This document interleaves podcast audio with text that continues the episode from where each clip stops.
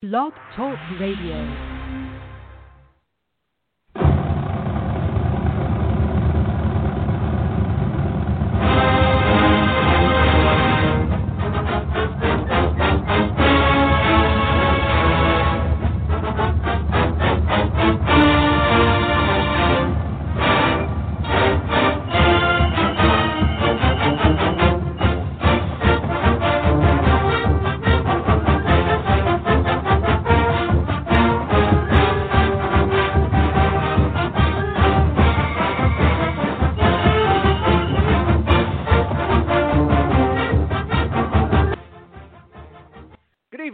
Welcome to another Thursday night edition of BAMS Radio.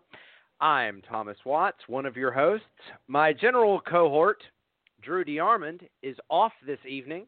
He is busy covering high school football for ESPN 97.7 The Zone. Wish him well, and with any luck, he'll be back next week. We might have to change our programming schedule slightly next week, too, because maybe you've heard, but there is a, uh, a slight, small, trivial football game going down in Dallas between our Alabama Crimson Tide and the USC Trojans. But here's the lineup for tonight. Tonight it's going to be William Redfish Barger and I throughout the first hour. And then Drew was kind enough to provide me with some audio from both his scrimmage thoughts, it's about a half hour scrimmage take, and then 20 minutes with John Garcia. So we'll get a little back into the show. Will be Drew's scrimmage take and some recruiting news from John Garcia. I want to emphasize a couple of things before I work on getting Redfish on the line. I'm actually going to have to play some music to do that because I'm wearing multiple hats today. So, as we all know, unfortunately, there was a tragic situation in Louisiana with the floods, and there are some folks out there that listen to BAMS. You know, can, I consider them a part of the community. And so we are going to try and help them for our first tailgate. First tailgate, first home game of the year. We're going to have it normal spot beside Moore Hall. It's going to be potluck style. We ask for five dollars, or we ask for some kind of food item. All donations we receive will go to help the folks in Baton Rouge. Uh, I'm going to give a quick hat tip to Go Crimson on Twitter uh, Go Crimson was nice enough to help direct me where I needed to go in terms of who to give the money to. So uh, we're, we're absolutely glad to help however we can.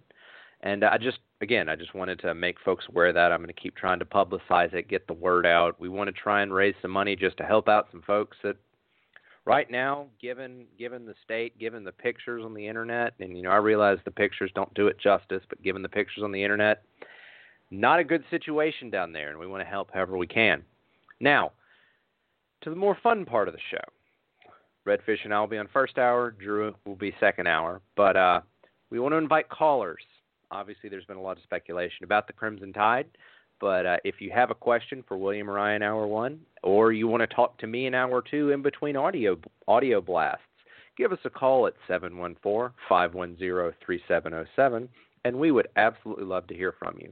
But let me do this real fast. I have to call William to get him onto our lines, and quite frankly, I cannot both do that and talk to you folks at the same time. So I'm going to play a, little, little, little something. You know, just take an early break. If you are listening on podcast, I'm actually just going to cut this audio out so that you're not having to wait for decent content. So, you know, just bear with me. We'll be back in hopefully the next minute. We'll be talking a lot of scrimmage and we uh, it'll be all manner of good stuff for our listeners. We'll be right back with a little more BAMS radio with Redfish.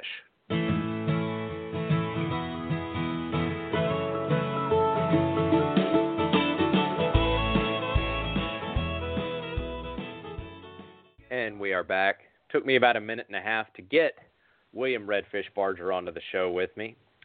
He is joining us now on the Sunbelt Tents Hotline. Fish, how you doing this evening, buddy? Doing good, Thomas. How about you?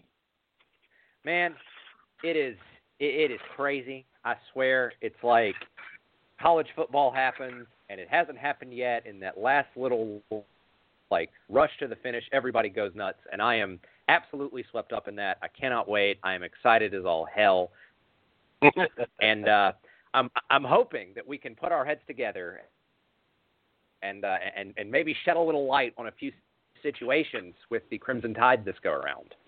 So well, I have to. I know you, you said to me just now that you missed the scrimmage, but you have a bunch of reports.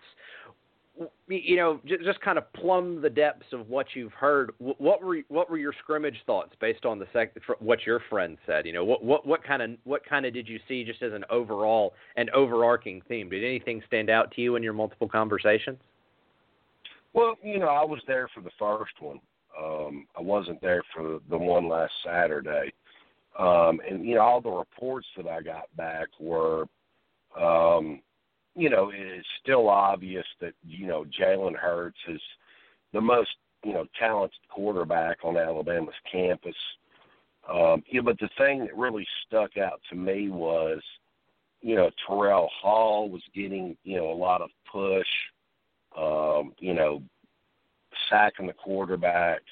Uh, you know, people were talking about Joshua Jacobs, the true freshman running back, which I think that's probably outside of, of the quarterback position. I think that might be, you know, the the the other you know position movement where you know you might want to talk about things. Um, but you know, uh, me personally, you know, something that I saw today was you know from Phil Savage um, where he was talking about how this is going to be the, you know, the, the most athletic and, and, and talented defense that Nick Saban has had, um, you know, at any level of football that he's ever had. And I think that's a huge story. I happened to see that, and I thought it was very. I thought it was very enlightening. Uh, I, I did get to see the scrimmage this past Saturday, and I mean, it was it was like a swarm of killer bees out there. Quite frankly, it was. It, it, I, I, in some ways, I felt sorry for the Alabama running backs or the Alabama quarterbacks because if they did anything, it was three and four guys, and they and they weren't just move. You know, they weren't sluggish. They were moving. So after Phil Savage said that, you know, obviously you feel good when someone corroborates what what you had seen personally. So I, think you know really in terms of that, the sky's the limit with this defense. And do you attribute some of the the speed, some of the shift? Do you attribute that to Jeremy Pruitt? Oh, absolutely. I, you know, I think that's what you know he brings to the program is, you know, once he's gone out on his own, and you know, at Florida State and two years at Georgia, and you know, you talk about what he's going to do this year with Alabama. And you know the thing that he has said, you know, kind of over and over, um, you know, he's real worried about next year's defense, so to speak, from a recruiting standpoint. And I think that comes from, um, you know, defensive tackles, defensive ends, you know, getting those guys in there. But as far as what he feels like, you know, the ball of play that he has to work with with this year's defense – um, he is very confident. You know, he's you know talking to people, um, and feels like that it's going to be you know the best thing that he's ever had to work with. Wow, and I don't I don't mean to to look ahead, but a lot of Jeremy Pruitt's concern on the recruiting trail is just getting more big bodies to be up front. Could, you expand on that a little bit? That I hadn't heard that. You, I have to admit, you caught me a little by surprise. Well, I think what his concern is, you know, you, you've got, you know, John Allen, um, you know, Tomlinson, you know, maybe even there's a, a chance that, you know, Da'Shawn Hand gets tagged and, you know, moves up in the in the draft order. So, you know, there, there's some concerns there with the front seven as far as next year's defense.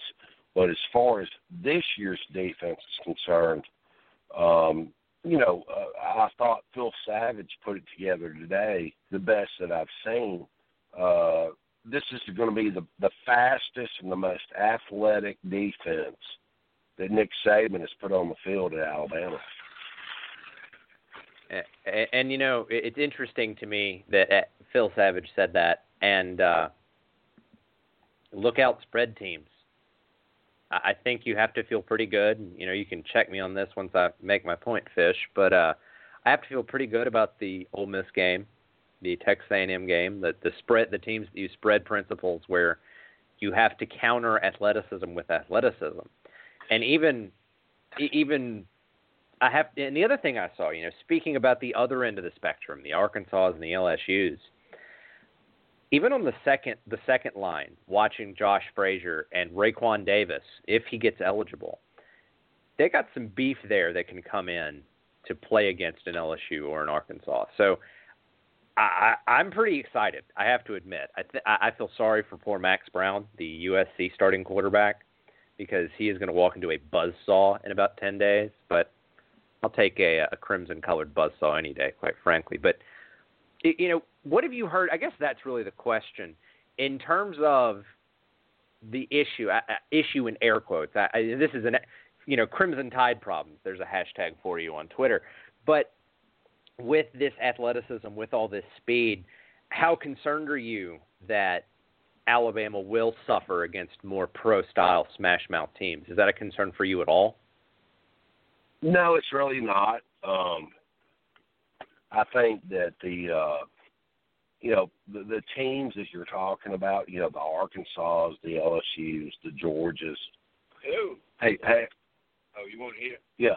Hang on one second, Thomas. I gotta get I gotta get this damn uh, pizza signed off for for the kids. Hang on. Yep. You know Um, the, the no, glory of live radio, fish. It's all right. Sorry, dog.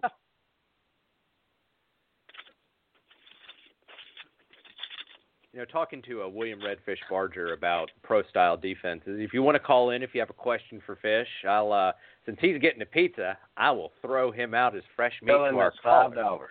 Okay. Thank you, buddy. Thank you, buddy. All right. Get that big Here's one. your. All you right. Thank you. Thank you. Um, but Anyway, you, know, you were I saying about pro style defense, offense. Excuse me. Yeah, you know, I, I think you know what you have to look at with this, you know, team this year.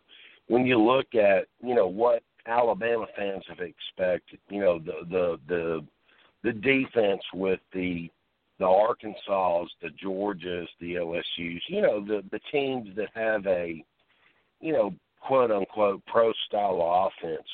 What you know, how is this team gonna, you know, factor in there with that? But what I would say to everybody is, um, you know, the pro scouts have gone out there and they've evaluated all this stuff. And, you know, what they've come back and said is this is the fastest and the most athletic defense we have seen since the 2001 2002 Miami team. So that's what Alabama fans need to look at. Um, it, it, it's it's just ridiculous. Now, I, I hadn't heard the Miami comparison, but uh, for fans that m- might, you know, for our younger listeners or fans that are not uh, as in tune with college football, that Miami defense ended up have that Miami team ended up having something like 20 of the 22 on that two deep, both sides of the ball drafted, and something like nine or 11 first round picks. So you know, so crazy amounts of talent that's being compared to. In you know, to take the conversation further, that 2001 Miami team is in the conversation for greatest college football team ever assembled. You know, you can you, we you could debate that. Fish, you and I could probably spend the rest of the evening on that, but definitely some rare air for the defense. And you know, one more quick defensive thing because I, I really I want to dig into the quarterbacks a lot more. That's been the real hot button topic this week. I have to say, Fish, having seen the scrimmage this past Saturday, it kind of clicked why Kendall Sheffield wanted to leave. It didn't click as much with Mo Smith, but at the same time, it certainly changed my perspective. Because even though the young defensive backs, in a couple of cases, blew a coverage, blew a coverage to their extreme detriment, they're out there and they're competing.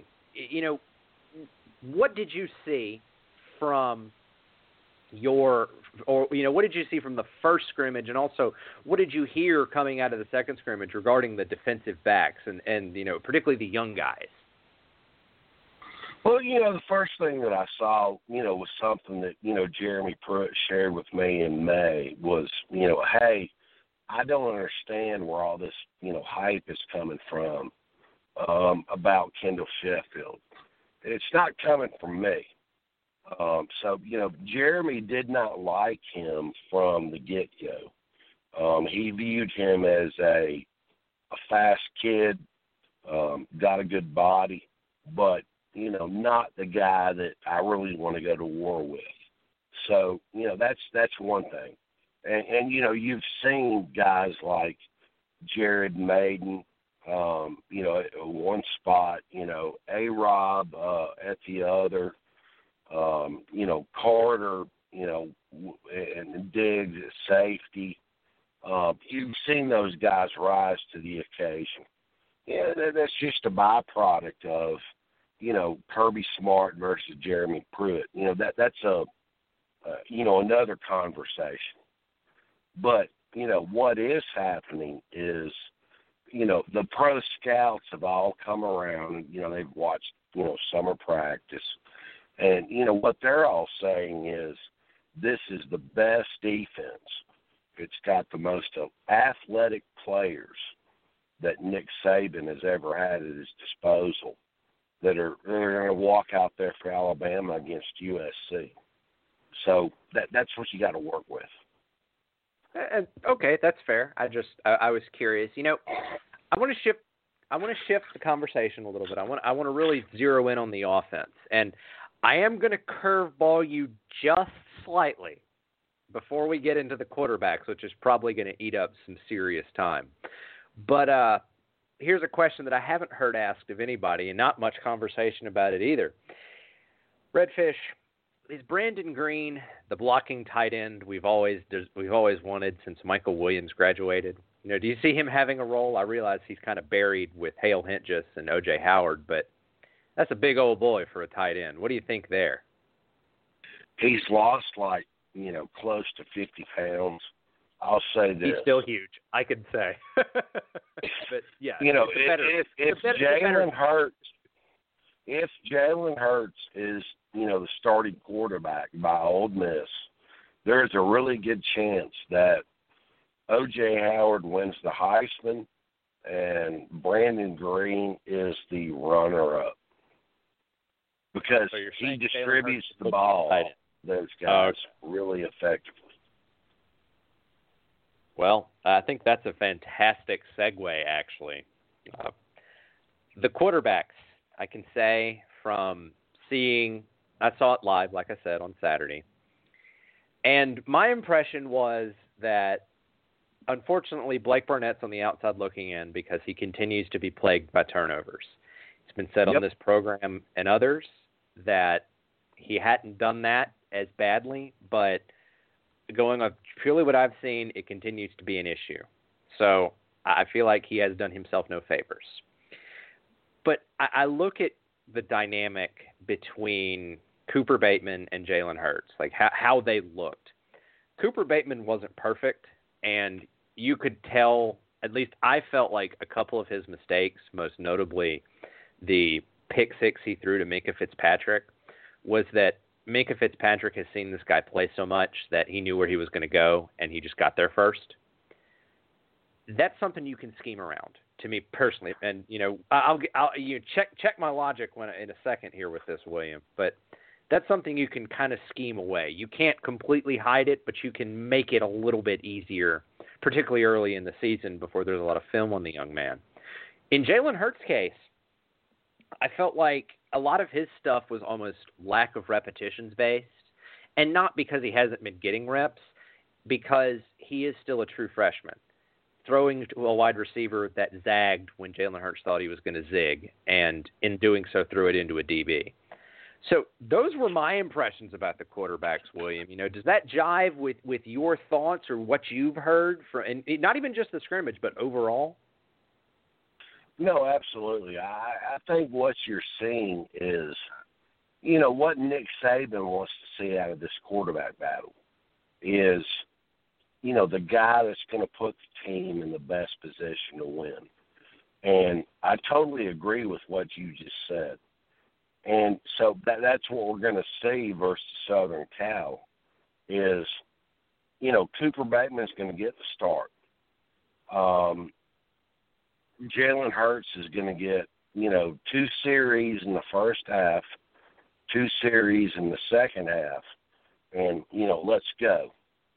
But I think what you're seeing is, um, you know, by the time they go play Ole Miss on the road, they want to, you know, I'm, I'm just talking about the coaching staff. They want to see Jalen Hurts, you know, as that guy, but they want to bring him along slowly. So, and I think that that timeline jives. Like I, I've heard very similar things. And do you see that changing at all? I mean, I know that you know, think, thinking about the quarterback race just in my head as we're talking. I, I feel like it was uh, the conversation has changed two or three times, either based on scrimmages or based on practices. What would it take to now change it again? or do you think that's pretty much what we're going to do, given that most of most of the moves, if you will, most of the quarterback reshuffling happens during scrimmages? Do you think that what what would it take? You know, would it would it take just a disaster, or is that pretty much set in stone? I think you bring a great point up, but I don't think it will take a great performance by Hurts versus a you know, a bad performance by by Bateman.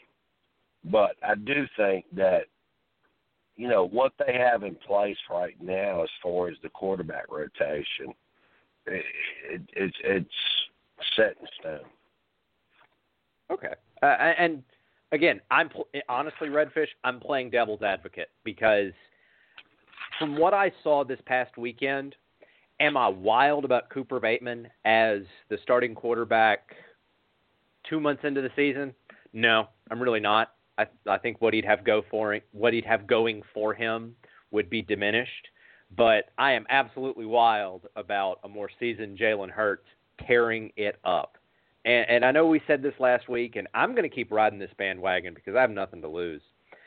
If Jalen Hurts does win this job, we spoke about defense next year and Najee Harris comes in, and Najee Harris has the impact that you know his ta- he plays up to his talent level. I realize it's difficult; it'll be difficult to break in as a true freshman. The Alabama offense next year could challenge Florida State for the most points scored ever if Nick Saban will let them, because that's just, that's just crazy potential there. I'm I'm I'm stanking on that bandwagon, but we shall see. We shall see. You know, Fish, I said we spend a long time on the quarterbacks, but unfortunately, either we're really good at our jobs or the quarterbacks have been talked to death because not much else to talk about just because I think the conversation has spun forward so quickly off the last scrimmage. So you mentioned Josh Jacobs a few minutes ago. Running backs, like from what I saw on Saturday, running back is I don't want to say in a weird state of flux, but I, I do want to say that it's a little more. I got the impression it's a little more wide open. It's not just Bo Scarborough, Damien Harris, and then you'll have garbage time guys. I got much more the impression that there's a legitimate battle going on. W- was that just the way the rotation played out, or is there there's some meat on that bone in your mind? No, I, I think you know. Number one, you know, it's kind of like the quarterback competition. I think you know Bo Scarborough was the guy that you know everybody looked at and they said, you know, he was the sexy choice. But you know, he's kind of shied away from competition.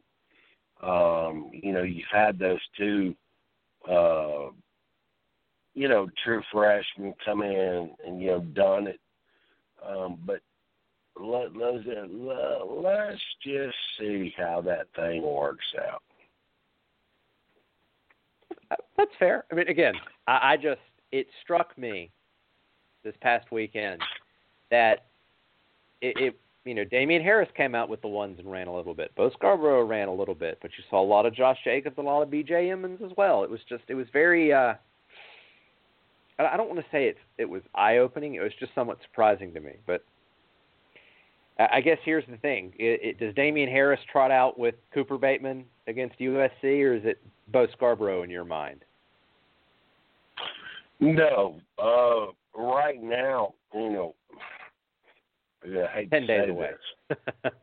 Yeah, but you know, no, uh, the the the running back pecking order is uh, Bo Scarborough is number two behind Damien Harris. wow. I see, uh, Fish. I have to admit, I hadn't heard that, but I've also been hip deep in classes today, and so the, uh, in the, really hip deep this week. So solid, solid information on that, and I didn't realize.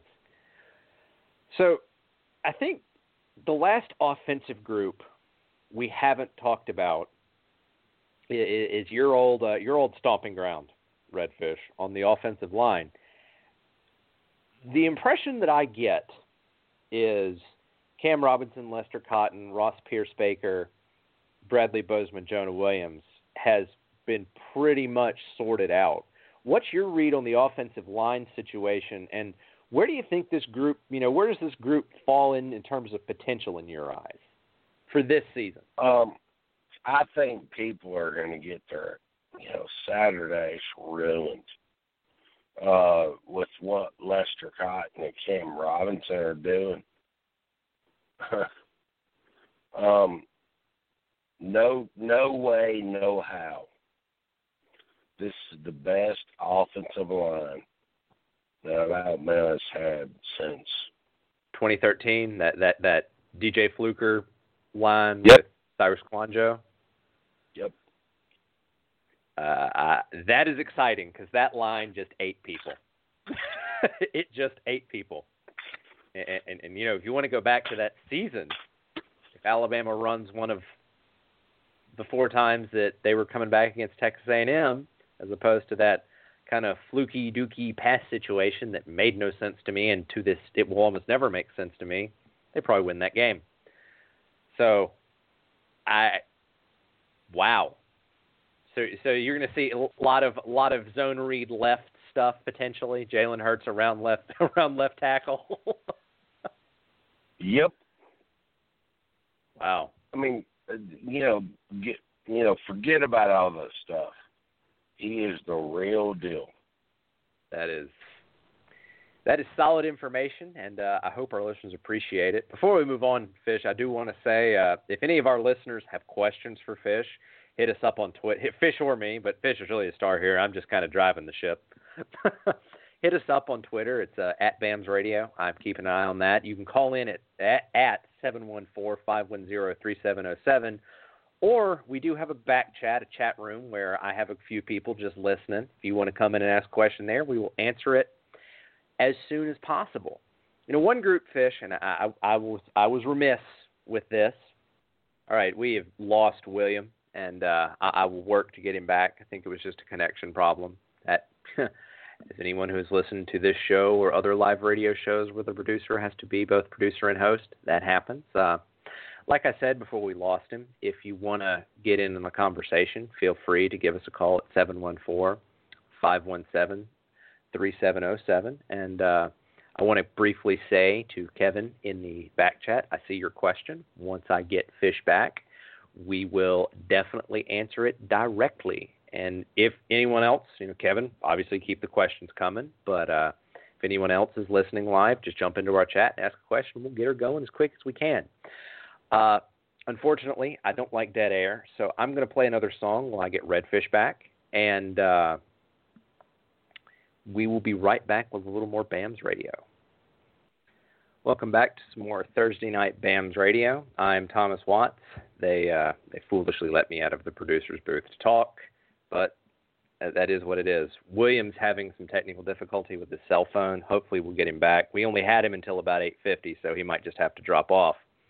But to answer a question that we got in our back chat, will Nigel Knott likely redshirt due to missing some time with his knee?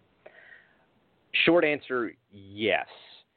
While there are some, I hate to say depth concerns with the secondary, you want to start getting that, that, that second line in. But the second line with your your Jared Maydens and your Shy Carters, that group has really performed. You know, the young the young the uh, guys that were just seniors in high school last year have really stepped up.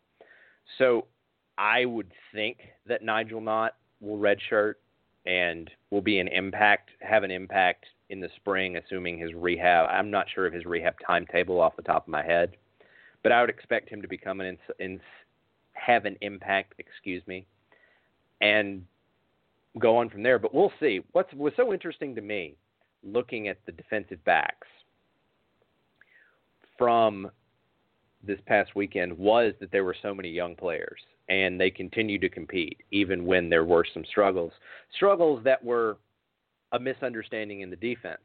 And before Alabama fans get bent out of shape about the you know coverage busts like that, they happen to everybody. I mean, OJ Howard's 200 yards were were most of those were chunk plays where the Clemson defense just lost him. So Nick Saban's pretty good about avoiding those, but when you're a young kid and you haven't seen as much action, causes a problem. But okay, here's what we're going to do. I had said in the second hour that I was going to play a, a Drew DeArmond scrimmage take, as well as some recruiting info from John Garcia. And because I've lost Redfish early, I'm just going to go on and let the scrimmage take go from Drew since Redfish and I spent some time on the scrimmage. Again, if you want to ask questions about the scrimmage of me now, or you just want to, you know, talk to me on the phone, give us a call at 714 510 3707. We'd love to hear from you. But this this interview, this scrimmage take from Drew is about 30 minutes long. I'm going to let it rip, and uh, hope everyone enjoys it. This is a scrimmage review for the Alabama Crimson Tide following scrimmage number two, uh, Fall Camp 2016. I'm your host, Drew DeArmond. Just wanted to kind of give a position by position overview in what I saw on this past Saturday. And of course, everyone wants to know about the quarterbacks. Well, none of them played well, all struggled, all had multiple turnovers. Uh, no question about that. Uh, did not uh, get the job done. Uh, as far as uh, who went out with the ones, Cooper Bateman was the first quarterback.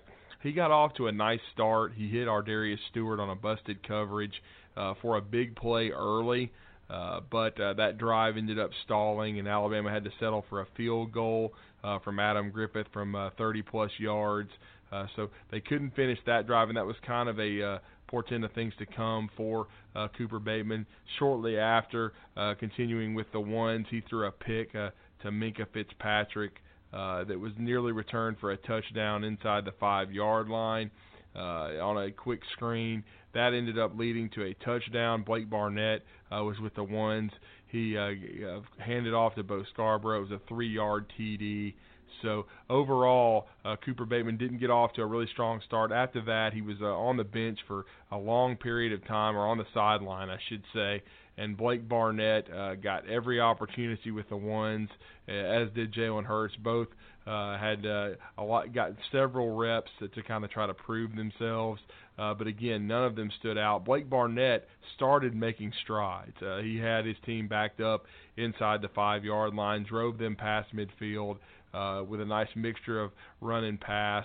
Uh, he hit Hale Hentges on a quick screen, got him out of the hole a little bit. Uh, Hentges made a nice run after the catch and had an outstanding scrimmage, uh, though he did have a drop. Uh, but uh, the but but the Tide, uh, uh, you know, with Blake Barnett at the helm on that drive, uh, shortly thereafter he hit uh, Calvin Ridley on a crossing route, and Calvin, uh, you know, it, it was explosive in the scrimmage, though he didn't make a lot of big plays. He did flash though, but it was an outstanding throw to Calvin. Looked like uh, Alabama was going to uh, maybe that, that you you were going to see maybe this is a defining drive in this quarterback battle. You were thinking Blake Barnett may finally get over that hump uh, for the Crimson Tide. But uh, what uh, ended up happening with Barnett is shortly thereafter, really the next play right after that uh, big play pass to Ridley to get them past midfield and into plus territory, he inexplicably uh, botched a zone read, which I believe was recovered by Deionte Thompson.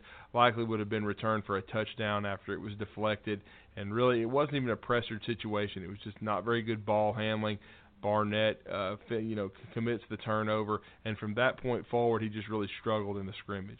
Uh, he threw two interceptions. One was not his fault. One was bounced off the wide receiver's hands, and he had a, several good throws dropped. So you know it wasn't all his fault on this day, uh, but he did throw a uh, bad uh, pick six to Eddie Jackson later in the scrimmage, and also uh, he uh, had a uh, he had another lost fumble. He was able to get some work with the ones on goal line uh, as they do that every scrimmage. And uh, once again, he botched his own read that was recovered by Rashaan Evans and crew, and would have resulted uh, in a turnover for the offense. So just overall, really continuing to implode is Blake Barnett, just turning the ball over too much, too many errors, really unforced. The two uh, most glaring again were the fumbles just inopportune times on both of them and it kept him from kind of stepping forward. And then Jalen Hurts got plenty of reps. He also threw a couple of picks. Uh, Trevon Diggs picked him off, went down the sideline one time on a crossing route, uh, and uh, you, you're and you're thinking, uh, you know, it's, it's just part of him being a young quarterback. Uh, and he, uh, you know, he, and he threw another pick late uh, as well uh, that was intercepted. Uh, but so he he struggled just a little bit with his throwing, though uh, he did make some nice throws and uh, did do a good job. But in his defense, also in all all three quarterbacks, uh, the tight ends uh, were shorthanded with uh, O.J. Howard and Brandon Greene, arguably the top two options at the position, not practicing uh, each taking uh, the, the day off as Alabama continued to rep Hale Hentges and try to see what they had there. Miller Forristall, the true freshman, Irv Smith, the true freshman, and then Truett Harris got some playing time as well, the top, the walk-on who, who's a senior. But uh, they they look like they've developed some depth at tight end. Uh, there's no doubt about it. Uh, Hentges has turned into a quality option. Uh, and then O.J. Howard and Brandon Greene are big because in the scrimmage uh, the week before, uh, Jalen Hurts had had really good chemistry with them, and uh, he used them as check downs and was able to hit them several times to move the chains. But uh, Jalen Hurts overall, again, he, he did suffer uh, a couple of interceptions, uh, but uh, he still, I thought, uh, made some plays at times. And when he was in the game, there was a lot of direct runs used. Uh, he uh, he did throw a touchdown pass to Gehrig Dieter, who also had a drop, but still he hit the transfer from Bowling Green for a touchdown on a drive. Also Calvin Ridley in the back of the end zone during goal line work. He, was able to drive the team. He, he his team scored the most touchdowns in the scrimmage, and the big thing was on a lot of these uh, called direct runs or zone reads. Uh, they would have been a nice plays, including one on a zone read where he juked uh, Da'Shawn Hand out of his jock strap. So I do think overall with the quarterbacks, when you look at it and you look at how this offense is constituted, uh, and the, and the, weapons they have. Uh, they have a, an offensive line. The ones on the offensive line uh, did a, a pretty nice job. It was uh, for for the most part, ninety uh, something percent of the reps was uh, Ross Pierschbacher, of course, at center. Uh, the right guard Bradley Bozeman, who continues to battle Shank Taylor, and then right tackle Jonah Williams, who held his own even as an 18-year-old true freshman. Left guard Lester Cotton, the sophomore from Tuscaloosa, and the left tackle Cam Robinson. So the ones were very solid. The twos along the offensive line, J.C. Hassenauer at center.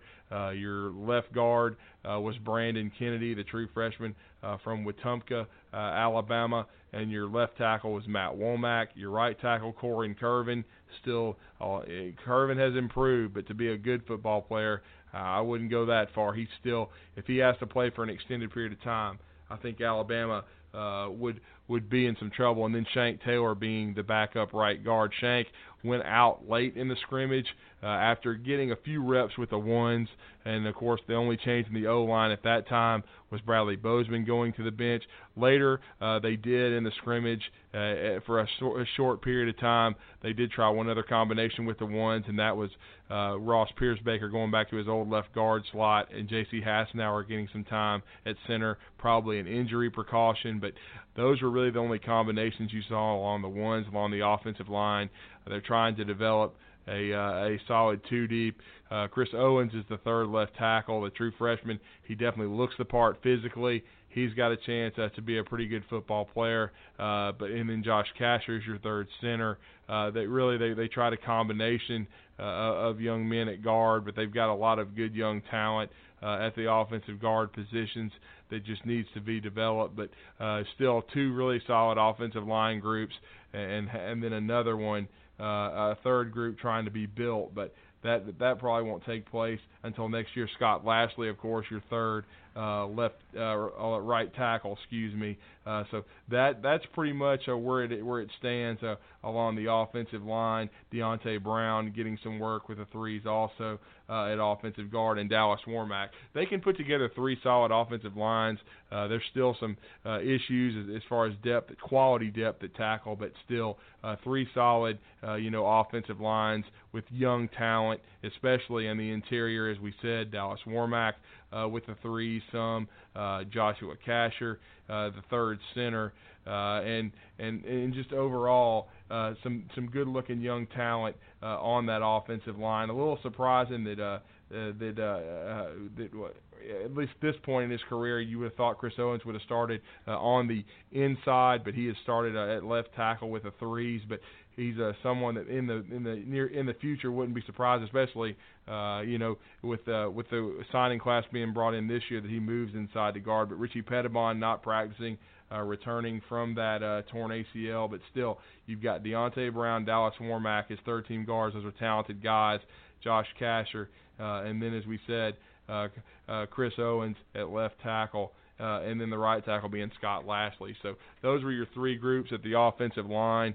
Uh, but the the first and second groups are the one to watch because there's there's really only competition though really at the right guard spot. But I think Bradley Bozeman is on the cusp of winning that uh, battle. Uh, he's done an outstanding job. Shank Taylor trying to continue to drop weight, but it looks like the first group offensive line is what you've seen. J.C. Hassenauer is a quality guy at center. That's why they gave him a, a few, a couple series uh, with the ones. But overall, it's going to be Ross Pierschbacher. It looks like Bradley Bozeman at right guard. Uh, and then, as we said, uh, Brandon Kennedy getting some time with the with the twos uh, at left guard, but he's uh, uh, also uh, been he, he's also done had some time in the spring with the ones at right guard, but not with the ones right now uh, because it just looks like Lester Cotton. They want him inside. He and Cam Robinson could be a definite a, uh, a dominant left side of the offensive line, but your your ones along the offensive line right now looks to be uh, from left to right Cam Robinson uh, Lester Cotton, Ross Pierschbacher, and your right guard uh, being Bradley Bozeman. Uh, and then right tackle Jonah Williams, who's just a freak of nature. He's uh, only going to be a true freshman, but I think he has a very bright future. And so offensively, I just think when you look at that, the running backs are concerned uh, because Bo Scarborough was not with the ones. Uh, the ones were Damien Harris. Uh, he he spent most of the time with the ones. Bo Scarborough did get some reps with them, uh, and, uh, and and and made some nice runs. But again, a couple of times would have gotten the quarterbacks killed. He does not do a very good job at times with his pass protection. So Bo Scarborough is somebody. I think he, if you want to say a disappointment of fall camp 2016, he is probably that guy. He has been uh, he has not been the dominant guy. Many people were putting uh, expectations of of being better than Derrick Henry on him. That has not been the case thus far. He did not finish spring very strong and uh, was just was uh, and then Damien Harris was considered uh, the top tailback uh, as William Redfish Barger has said on my uh, show, uh, Talking Ball on 97.7 The Zone and on BAMS Radio. Uh, but Damien Harris right now is with the ones, Bo Scarborough with the twos, and then you're seeing the two young backs, B.J. Emmons and Joshua Jacobs, who have both done very good things. But in the two scrimmages, really, the best back has been Joshua Jacobs. Uh, he broke in the first scrimmage three runs of 15 to 20 yards and was outstanding. Uh, and then uh, he had the best run of scrimmage number two, about an eight nine yarder against the ones uh, as he was with the twos. Uh, as he, he scored a touchdown, broke a couple tackles, hit the hole really hard, and a very telling comment. And remember this: near the end, after the Red Elephant Club scrimmage, Coach Saban said to our group. Uh, somebody asked him about the running backs. He said all four of them are young. They're going to have to get better without the ball blocking, running pass routes, but he said Joshua Jacobs reminds him of Mark Ingram, and I don't think he meant that as far as talent goes, uh, the style of runner, in other words, but he meant that as far as mental retention and just the cerebral approach he takes and how smart he is as a football player. Because I've been hearing great things about Joshua Jacobs and how he'd been picking up the offense this summer, and that he was definitely going to be a factor. And it looks like that's going to be the case. But I think they have four good backs, maybe not a dominant one, and this is why I've come to this conclusion. When you look at the way Alabama's offense is constituted, they have a very good wide receiver core. It wasn't their best day. They they suffered a lot of drops. Uh, Calvin Ridley was probably the best of the group. Robert Foster flashed, and then Ardarius Stewart. Those are are your top three guys.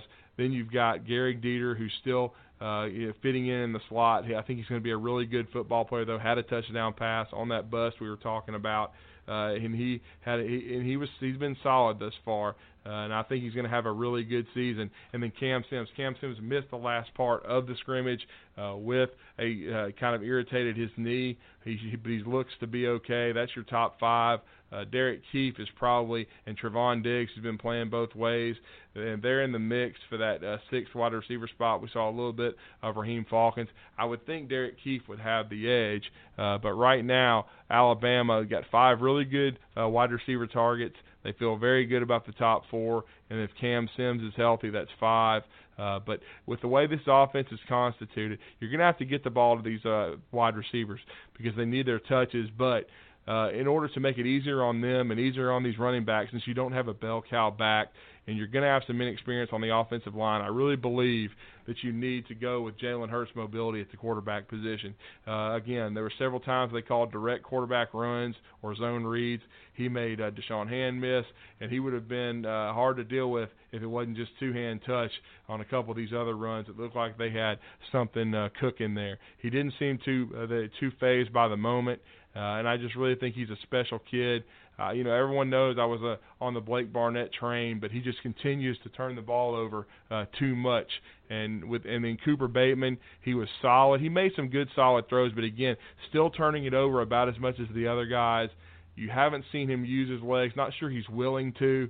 Uh, I do think there's a good chance Cooper Bateman, because of his experience, takes the first snap against Southern Cal. But I predict Jalen Hurts is going to play and I think honestly he's down the you know in the near future he's going to be the quarterback for the University of Alabama, maybe by Ole Miss. He just he's got that extra run dimension, and with this football team, and you don't have a dominant Derrick Henry, T.J. Yeldon type running back. What we've seen, Mark Ingram, Trent Richardson. You need uh, Eddie Lacy. You need someone uh, who can who who you need to game plan for on every down, and that's Jalen Hurts. He can help the running game, help the wide receivers, uh, and I think he can do an outstanding job. But again, I think uh, just as an overview, uh, the running backs, I think you've got four good backs, no great backs yet. We'll see if Bo Scarborough does he want it bad enough, or is he? I, I, right now, I think he's soft. Uh, and I'm not sure uh, that he and lazy, and he's not. And, and a lot of pass protectionists want to, and he's just not doing what he needs to be doing right now. The quarterbacks, again, I would after the scrimmage uh, on Saturday, I would have rated him Jalen Hurts uh, by a shade over Cooper Bateman and then uh, and then uh, Blake Barnett. And this is the way I look at it. Cooper Bateman's been in the program four years. Uh, he's still making the same mistakes as the younger players. Blake Barnett nearly two. Only eight months for Jalen Hurts, and you can already see the talent and the difference. I think the ball comes out of Hurts' uh, hand the best. I think he's got the best arm talent. He just needs to be the guy eventually this season. I, Coach Saban will probably still try to protect him early, but I think uh, by uh, mid-season at the latest, I think Jalen Hurts will be the guy for the University of Alabama. Uh, this offense has got is a lot of youth for the first time under Coach Saban. So much youth up the middle. Uh, you've got a first-year starter at center who's just a redshirt sophomore in Ross Pierschbacher. Uh, you've got an inexperienced quarterback and inexperienced running back. So I think the Tide uh, offensively is going to be a work in progress, but it could still be very good. Uh, but I, I would give Jalen Hurts a little bit of the offense at a time and continue to build on it as the season goes on. You know, I've heard people say, well, uh, Cooper Bateman uh, knows the entire offense. Uh, he needs to be the quarterback, but I'm not sure he can, with his skill set, his arm, he does not have the arm talent, even of Blake Barnett either. I just don't think he can execute half of that uh, playbook, and he limits what you can do. Blake Barnett, I just think it's an issue. Uh, he'll still get an opportunity to compete in the next couple of weeks, but too many turnovers, just too many mistakes.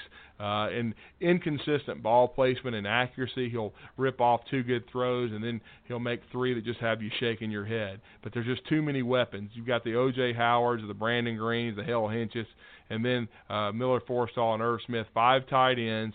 You got five or six wide receivers, a really good offensive line, uh, four solid backs, but you just got to figure out that quarterback position and I feel like Jalen Hurts uh, is the future uh, of that. And defensively, uh, someone asked me right after the scrimmage what I thought. Uh, I, I compared him to the Kiss song "War Machine." I think these guys are going to be a, a great defense. William Redfish Barger has said he thinks they can be even better than last year. I think a lot of that will depend on the defensive line depth. Dalvin Tomlinson did not practice. Uh, he's been a little bit banged up with an ankle. Same with Keith Holcombe, so they wanted to hold them out. But both of those guys will be involved in the two deep uh, at inside linebacker with Keith, of course, and then uh, at defensive line uh, with uh, Dalvin Tomlinson. But he can play both end and inside in a four-man front. But your ones on defense when they went with a three-man front: John Allen and Da'Shawn Hand at defensive end.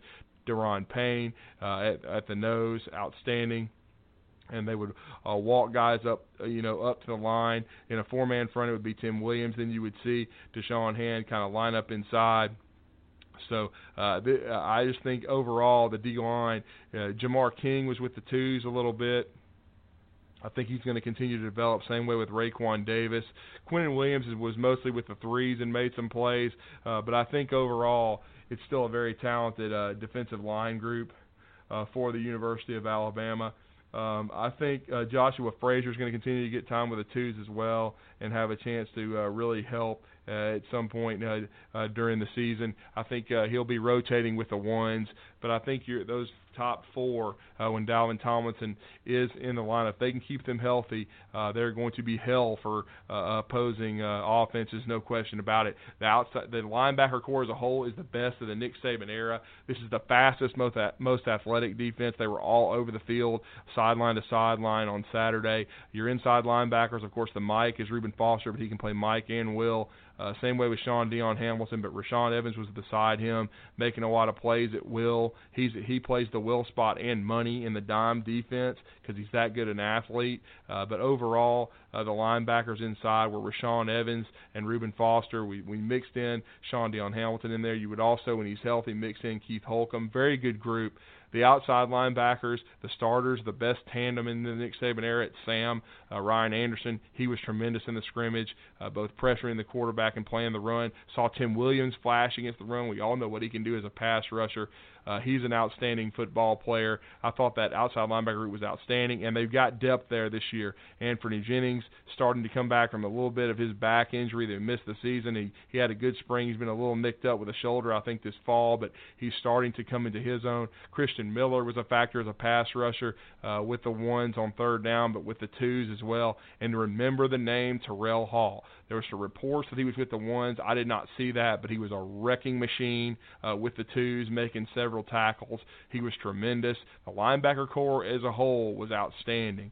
Uh, your secondary, uh, your uh, when they went with they, they were in the nickel, as you know, most of the time. So uh, your corners were Marlon Humphrey and Anthony Averett. Uh, your nickelback uh, was uh, Minkah Fitzpatrick, who had that interception. He has a little cast on his hand, but he was not limited at all. Didn't get a chance to ask Nick Saban about that, but Minkah Fitzpatrick uh, looks to be okay. Your two safeties, Ronnie Harris and Eddie Jackson. Eddie Jackson did return a Blake Barnett interception uh, for a touchdown, about 60 yards. Uh, Eddie's a tremendous football player. Ronnie Harrison seems uh, much more comfortable, and I think I can tell you why.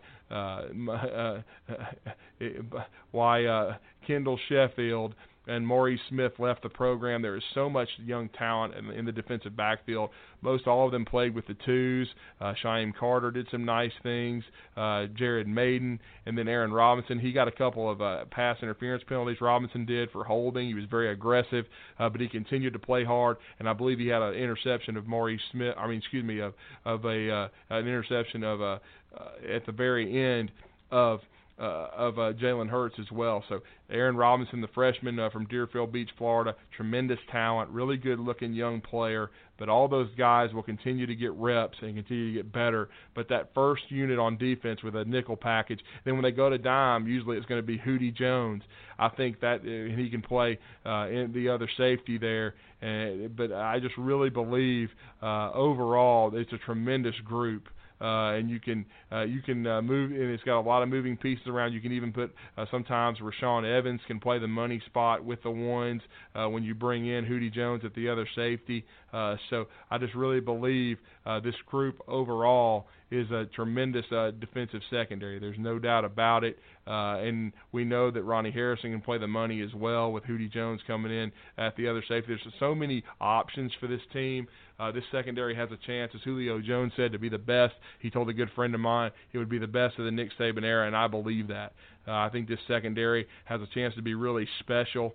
Uh, and I think that's part of the quarterback's problem too. Uh, the, uh, the this defense knows the plays that are coming, so it's very tough to move the ball, especially against the ones. There was not a whole lot of success running the ball either outside the tackles or inside the tackles. But the one thing you could tell, Bo Scarborough on a, on some occasions was not uh, reading the hole the way he should have. He wasn't pressing the hole, wasn't running it up inside. He was trying to bounce everything outside. You can't do that against this Alabama defense. Uh, I know Burton Burns will be working with him on that. The, the reason Joshua Jacobs scored on that eight nine yard run, which is the best of the scrimmage, is he ran the ball where he was supposed to and did a tremendous job breaking tackles. And you're not going to get many on those ones, but every now and then they will give up a play. But just overall, the first defense is outstanding. And again, we talked about the uh, young kids in the secondary uh, that have been able to get some playing time uh, the uh, uh, the Shyheim Carters, the Aaron Robinsons, the Jared Maydens. They will continue. And Mack Wilson had some time with the twos uh, at inside linebacker playing the will spot, so he's coming along as a player. Ben Davis was mostly with the threes, uh, but still a really good looking athlete, someone you're going to see uh, with the special teams and see contribute. This freshman class is just flat loaded. I talked about Quinnen Williams playing with the threes, making some plays on the defensive line. Just a, a lot of talent. Jeremy Pruitt's got to be really excited to to see all these guys. As far as the special teams, J.K. Scott was a little inconsistent, but still hit several really well. Got some fortunate rolls on another couple. Uh, we, we saw uh, uh, Adam Griffith miss a couple of field goals, one in the 30s. He missed that, and then he did clank a 51 yarder, had the distance off the upright, but he drilled a couple as well uh, from 30 plus yards. Uh, did a, a pretty good job overall. Uh, the young uh, the the walk on kicker from Ole Miss. I can't even pronounce his last name. He did miss a 20 plus yard field goal, which was almost like an extra point. So uh, Adam Griffith is by far your best option there. A lot of guys were repped on a punt and kickoff return. Xavian Marks, not surprisingly, quite a bit. The sophomore, he also made a couple of catches on offense. He could be in your top six in your receiver rotation. But Calvin Ridley returned some punts. But Trevon Diggs got a lot of work at both. And the, the true freshman, he also saw some times with with the twos at safety. And as I said, had an interception in Jalen Hurts. He's a tremendous athlete. And uh, we know Tony Brown will be back at some point to maybe help the secondary. Uh, but Trevon Diggs, and I do believe it was him and not Tony that uh, made the interception. Uh, might be corrected later, but it was number seven. I believe this seven was Trevon because he was getting a lot of time with the twos. He's a special athlete. I think they're really gaining confidence in him on both sides of the ball. He played more safety than wide receiver and then returned kickoffs and punts. But Trevon Diggs is an outstanding athlete, uh, and I think uh, you'll also you could probably see Ardarius Stewart back on some kickoff returns later in the uh, maybe during the season as a more of a blocker. Uh, but I just really think uh, that Trevon Diggs uh, is going to be given a long look at both uh, punt return and kickoff return. I know that uh, the punt return that'd be another way for Calvin Ridley to touch the ball. Uh, but I think if they could get a guy like Trevon Diggs that can do a really good job, uh, they would rather uh, because of probably the workload Calvin's going to get on offense. He's probably still going to be the featured receiver, though. Robert Foster is very, very good. Uh, they want to save uh, the, those those uh, reps and save uh, the energy and uh, of Calvin Ridley for uh, playing uh, most of the snaps on offense and being the featured receiver. Could see Robert Foster maybe catching 50 or 60 passes, but I'm sure Lane Kiffin, you know, by game four is when Calvin Ridley came into his own, and he still caught 89 passes. So he's going to want to get uh, the football in Calvin Ridley's hands. Overall, uh, I would give the scrimmage a B if I had to rate the quarterbacks again, I would say uh, that uh, they would be Jalen Hurts, as I said earlier, Cooper Bateman, and Blake Barnett. I just really think Jalen Hurts has the most upside, and when there's not a lot of separation, if you continue to rep Jalen and give him work with the ones, I think he's just going to get better and better. Uh, he can, uh, you can bootleg him short passing game. I think none of them uh, were able to excel with the deep passing game. The first play of the game I said about Bateman was a bust there, uh, but overall, I think uh, Hurts' deep ball would get better and better, especially if the defense had to account for him on every down running the football. I think overall this team is very, very talented. Someone's, uh, you know, I've been getting a lot of questions about are they good enough to get to the college football playoff you know, if they can survive early, if they can find a way to beat a very good USC team in the opener, and if Jalen Hurts is starting to get comfortable by the time they play Ole Miss, I think if Jalen Hurts is as special as I think, Alabama can get to the college football playoff. No disrespect, I don't think Cooper Bateman can get this team to the playoff. Blake Barnett is too error prone. Uh, the future, and we know David Cornwell is, is out of this deal with a foot injury, is Jalen Hurts. He's dynamic. Uh, he has outstanding running ability, but he can also throw the football. He's the son of a coach in Channelview, Texas. And when you think about it, these quarterbacks in this race, uh, you know, Cooper Bateman comes from the the uh, state of Utah. Did not play great competition in high school. He has improved a lot at Alabama, uh, but still, uh, I think uh, has a limited skill set. Has kind of reached his ceiling, as Barton Simmons said when we talked with him on BAMS radio last week.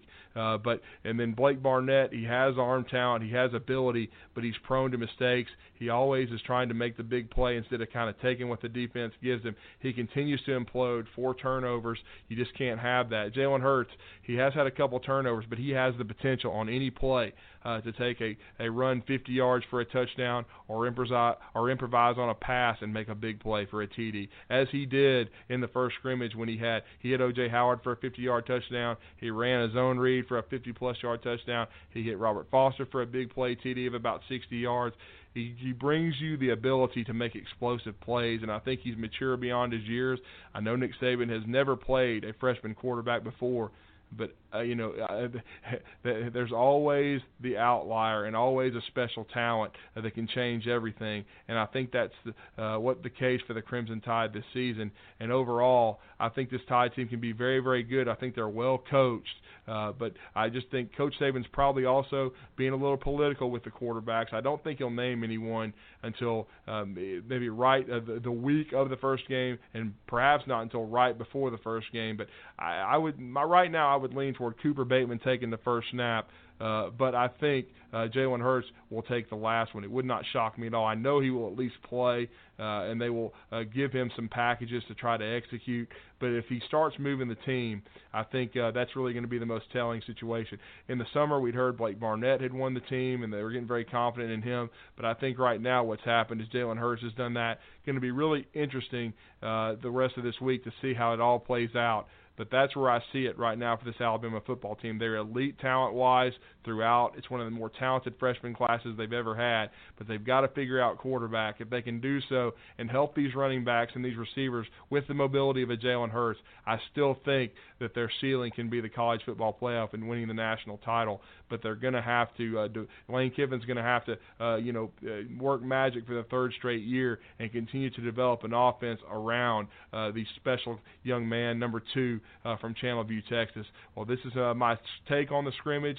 Uh, some again, it was a very uh, interesting Saturday in Tuscaloosa, but just wanted to give a quick rundown of what I saw and some of the guys that I feel like are going to be uh, future uh, forces for the Tide, and uh, we look forward to continuing to for, and want you to continue to listen to BAMS radio and with Thomas Watts and I. We really appreciate it. We uh, all the listeners greatly. You know, we we we love your interaction, love you supporting the show. Uh, but uh, I'll be talking with y'all again soon. Just wanted to give you a quick rundown of the second scrimmage of Fall Camp 2016. And that was the uh, very detailed breakdown from Drew DeArmond of the scrimmage. He was there. I had a chance to talk to him a couple of times. Uh, one of the few times because generally in the press box I'm on one side, he's on the other. But so we we could kind of put our heads together for some things. And I, you know, I can't say I disagree with what he thought.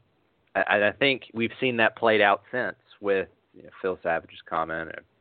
Very fast, very athletic defense, da da da da da, and then the multiple conversations of, Cooper Bateman's going to keep the chair warm. The metaphor I use is keep the chair warm for Jalen Hurts, but that remains to be seen. Uh, before I go to the other recording that I had mentioned at the beginning of the show, I'm going to do a little bit of a, a an answer a question from RTR1 in our chat. A long time, long time person in chat. Great to have him around, and uh, really appreciate him stopping by. He asked me uh, to talk about Rashaan Evans and Tim Williams and how they looked in the scrimmage. And I don't mean to subhead what has been said, but very athletic guys. And the question for Tim Williams was always does he hold up against the run? And from my vantage point, he did a pretty solid job with that. Now, is he going to be the 300 pound, five technique defensive end that can just stone aside? No, that's not Tim Williams' game. Tim Williams is a different kind of player. So, as long as he is even decent to solid against the run, he is completely elite as a pass rusher, as Alabama fans well know. And it, it's interesting. I was I was doing this before the show. There are NFL scouts like Rotoworld had a story of calling Tim Williams the Predator because he just comes at you and he has such a developed toolkit as a specialty pass rusher. That's you know Alabama fans obviously already knew that, but he's making waves in NFL communities, and that that's a good sign his thing is, I think he is going to play. He's obviously going to play a lot more, but I think he's going to have an impact not just on pass rushing downs, but in the run game as well. And what I really wanted to focus on though is Rashaan Evans. And Rashaan Evans is an interesting schematic tool for Jeremy Pruitt. And if you listen to my other show, Alabama Scheme Team with Murph Baldwin, we're generally going Wednesdays and Fridays now, so give us a listen on Bama Sports Radio. Murph raved about Ohio State's Darron Lee, formerly of Ohio State, now with the New York Jets, was the 20th pick in this most recent NFL draft. And what Lee could do was seamlessly transition from either a base defense to a nickel or a nickel defense to a dime based on he didn't have to leave the field. He he didn't Darron Lee led Ohio State not sub against an up tempo team. Well, you're seeing that with Rashaan Evans playing inside with Reuben Foster or as the money position in dime.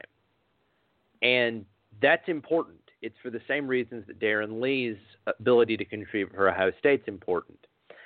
Evans can both stand up against the run to a certain extent. You know, he's never going to be a huge run stuffer either. But he can be a a Swiss Army knife, if you will. Go cover that tight end. Okay, I can do that. Go cover that slot receiver. I mean, he's he's a big, you know, safety looking type prospect. He's a super heavy. He's like a jumbo safety, but he can do that, and that's huge. And Alabama's been very good, particularly last year. They did a ton of work solving their substitution issues against hurry up no huddle teams. And it wasn't as big a problem last year for the Crimson Tide. This is just another evolution in that.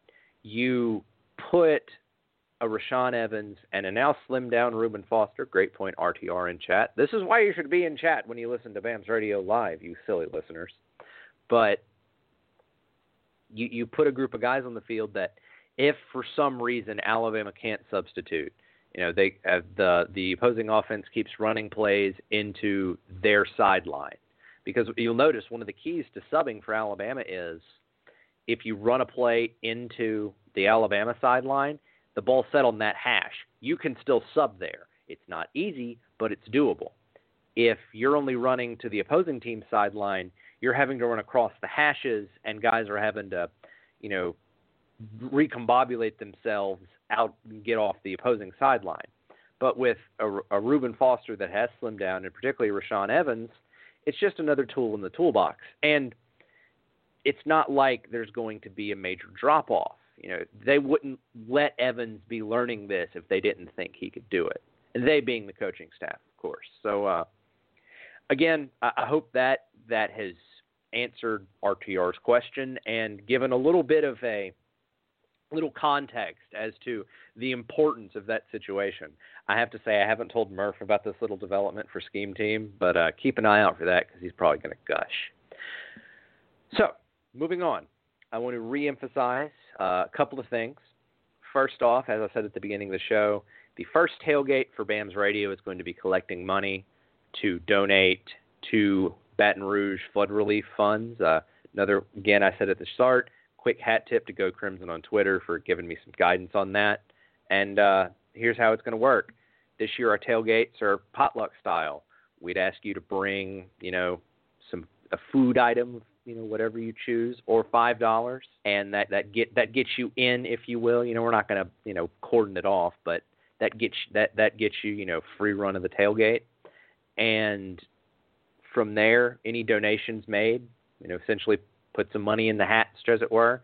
That's going for this first one to Baton Rouge, and uh, we really look forward to seeing you for that first tailgate, and hope to hope to see you in front of Moore Hall, same spot as we've always been, carrying on, being crazy at the BAMS Radio Sunbelt inflatable tent. You know, give Billy a call if you want one of those. They're a fantastic product.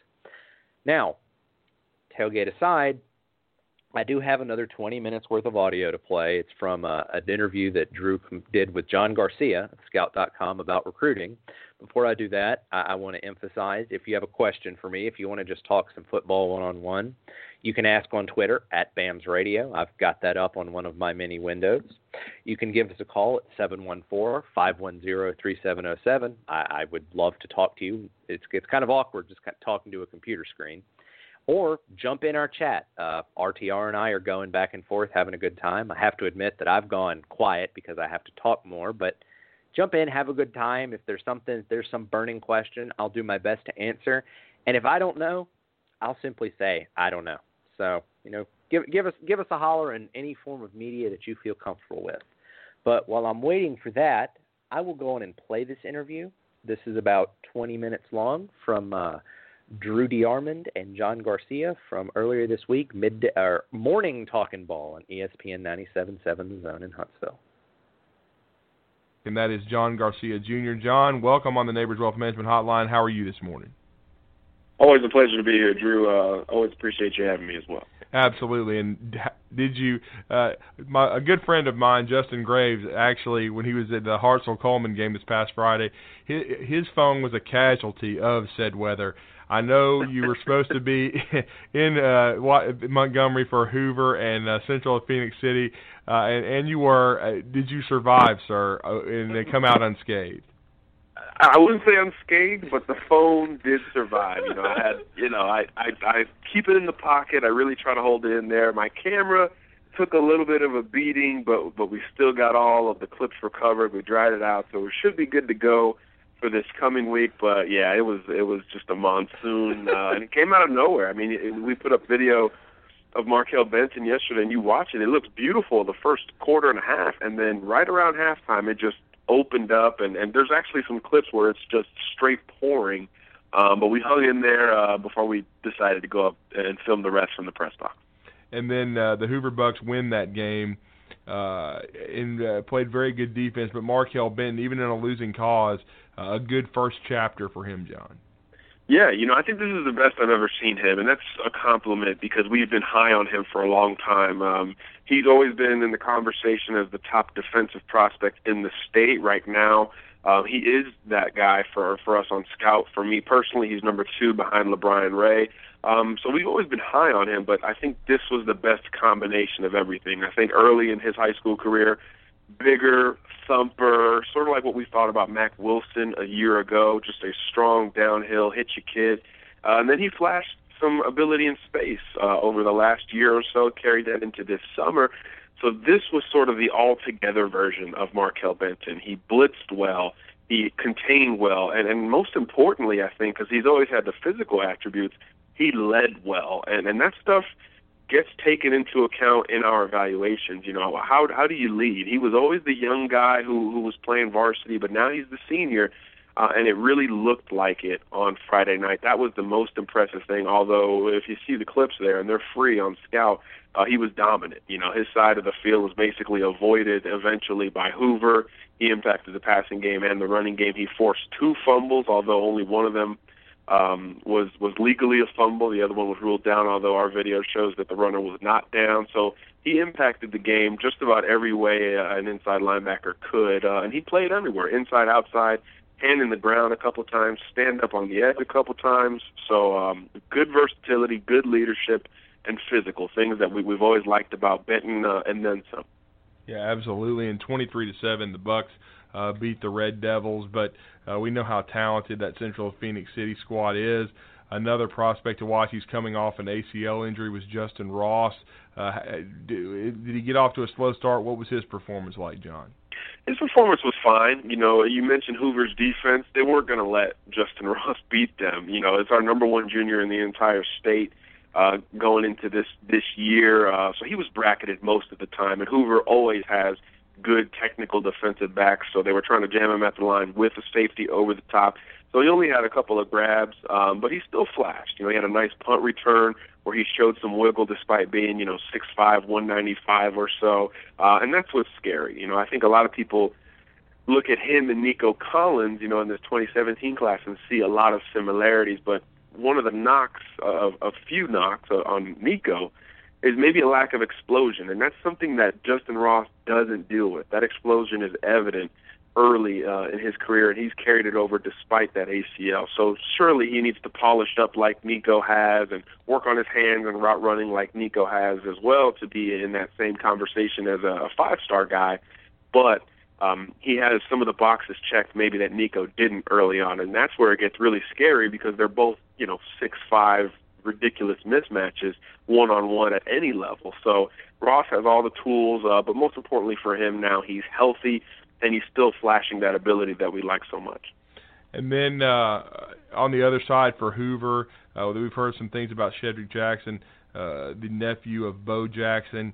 Uh, he had a hundred-yard day for the Bucks. It looks like on three catches. Uh, their quarterback Farquhar was solid. Uh, did you see anybody that that you're going to be watching? And uh, the, this Hoover program is so consistent, but may not right. have maybe the star the star power. Yeah, yeah, they they've got guys all over the field. You know, there's no doubt about it. Um, they've got multiple Tulane commitments: running back C.J. Sturdivant, linebacker um, K.J. Vault. Both of those guys flashed. Vault, mm. uh, in particular, I think he's a nice guy. You know, in today's climate where you got to play on the edge, you got to play in space. But really, all of their linebackers. Colby Coleman is committed to Bowling Green. He showed out. I thought he was rock solid. He's a bigger, a little thicker, you know, inside linebacker type. Um, but there's this kid Christian Taylor that I really didn't know much about. You know, he's uh, number 40. He was the other linebacker. So initially, I'm looking at those two committed guys, and then this other kid just randomly, but he flashed just as much, and he had sort of a Benton-like day where he lined up inside, outside, rushed the passer, did a little bit of everything. You know, six foot two twenty five, so he's got good size on him as well. Uh, and that's what we see with Hoover. You know, they have guys on guys on guys not necessarily SEC, you know, clear Power Five guys, but they've got a bevy of FBS prospects. Uh, so that linebacking corps really good. Uh, you mentioned it. I mean, they held Central Phenix City to seven points for goodness hmm. sakes, with a really good dual threat quarterback, a good running back in Jackson Carson. We know about Justin Ross. So anybody who holds them in single digits deserves high praise. I don't think that will happen the rest of the way. I think Central will be among the most explosive offenses in the state. So for Hoover to shut them down, you know they've got good athletes. You know they've got good coaching from Josh Niblett. But that linebacking corps uh, really is what stood out to me. And then uh, there was a shootout at the OK Corral with uh, the Clay Chalkville Cougars and the Florence Falcons. Uh, 30, 53 to 48. Clay Chalkville wins. Uh, talk about Nico Collins. I know he had a huge night. You know, that's and that's what we talked about earlier. You know, he he checks just about every box that you could throw out there. You know, size you can't teach six five, and he's over two hundred pounds now. So it's, I mean, I cannot imagine trying to cover him in high school. Um, so Florence couldn't either. Nobody will be able to uh, in the state of Alabama. But again, he's polished up. You know, uh, a year or two ago, we were saying things like we were saying about Ross, polish up the routes, maybe more consistency with his hands, things like that he's worked on those things. Now he's got some of the strongest hands in the country. His routes have improved immensely in the last year to year and a half. So all that's being put together, and it's uh, honestly, it's, it's not fair to some degree at the high school level. Um, he's he's a, a polished product, big kid, uh, and he's got some wiggle after the catch as well. You know, not known for his his physicality, um, maybe as much as he should be, uh, but he can make some plays after he catches the football, despite being such a big guy. He's not just a catch the ball and get tackled type of wide receiver. So no surprise Nico goes off, uh, and no surprise. I mean, that that's going to be the theme all year long for Clay Chalkville, just like it has been the last couple of years. And any change with Nico Collins' recruitment at all? Uh, not to my knowledge, know, it, the the biggest thing is is the timeline. Nico's gonna take his time, from my understanding, and I think that's good news for Bama. That's good news for Georgia, Clemson, Florida State, Auburn. Anybody chasing Michigan at this point, that's great news. Um, I expect him to take all of his visits. So again, long way to go. Yes, Michigan, you know, his public leader, as he announced in July, uh, but a long way to go. So we'll see how it materializes. But certainly, Jim Harbaugh and company, you know, would be considered the favorite still to this day. And now to kind of update the wide receiver group, we we've seen some things develop because of the tragedies in uh, Louisiana and the Baton Rouge area with DeVonta Smith uh, from Amite, Louisiana. Uh, he now is going to put off his decision. Was going to commit on the 15th, but the weather was such a factor, and he had a lot of teammates affected, a lot of families. Uh, now he did not at first announce a new timeline. Now telling uh, Scout.com it will likely be signing day. So how does that affect Alabama's uh, wide receiver recruiting board and where it stands, John?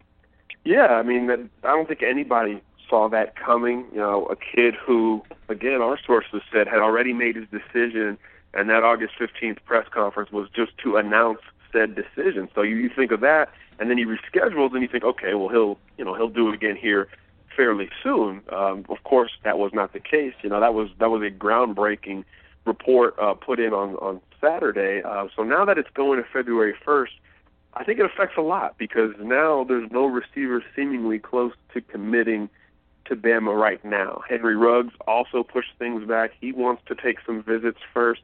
Now, will it surprise me if Ruggs and or Smith, you know, jumps the gun and commits sooner than their new expectations? Uh, no, it wouldn't surprise me, and I think that would be the best news for Bama because I think Bama leads for both of those four star or both of those blue chip prospects right now. Smith a five star himself, but um, it could allow for other guys to to sort of sneak up there uh, and maybe make a commitment to Alabama as to where if they already had Smith and Ruggs on board, they might have been done with the receiver class having four total commitments at that at that group or at that position. So I think other guys, you know, um, like Joseph Lewis, the number one receiver in the country, who recently visited and wants to try to get back for an official visit from California, he could be a guy to keep a closer eye on. Jeff Thomas, who's one of the top slot receivers in the country, visited over the summer, wants to come back. I think Missouri has moved up his list and maybe matched Alabama, but now that there could be more room at Alabama, maybe he returns and is a guy to focus a little bit more on. Mark Webb, a receiver from the Northeast, uh, he's named Bama his leader in recent months. He's a package deal with D'Andre Swift, though, and Swift is committing on September 1st. Georgia, the favorite there, so if he commits to Georgia, what does that do for Webb? You know, so there's a lot of scenarios at the wide receiver position. I mean, they hosted James Robinson, a four-star from Florida, for the first time this weekend. He liked it. He wants to come back. So it could enable for a, a name we maybe weren't expecting initially. However, as of today, I, I would still expect the same four names: Jeudy, Tyrell Shavers, the current commitments, and then DeVonta Smith and Henry Ruggs. Though certainly uh, not a guarantee and not as much of a, a potential lock as we once thought. And then uh, Alabama seemingly getting involved with another wide receiver in Florida by the name of Robinson. Yeah, James Robinson, as we said, he visited this weekend. Wants to come back. Uh, he put out a new top five. You know, Bama really hadn't been in the discussion with with Robinson, but now it is. Uh, Ole Miss, another SEC school in there, Florida as well, and then some wild cards. You know, Oklahoma and UCLA. So kids from the South often want to venture out, so I expect him to take visits, but I do expect Tuscaloosa to be one of those visits, whether it's official or otherwise. So I think James Robinson, a big physical kid, 6'3", 200 pounds. If you watch the opening, he had three one-handed catches that basically together were the best plays of the opening. So I mean, he's a guy who can do a lot of things. there's some question marks with him off the field. Um, so I think schools are going to dip into that research a little bit longer. But on the field, there's no debating his talent. And obviously, you know, schools have reciprocated that in Alabama. It is sort of the new school in the mix for him. So we'll see how much it pushes for Robinson and, and see if he gets back on campus, more importantly. Absolutely. And uh, then a big decommit last night, John. And really, this wasn't a shocker uh, to too many people. Uh, but he's back on the board, and Alabama has always been very interested in him, as has Georgia at the in-state program. But Aubrey Solomon uh, decommitting from Michigan.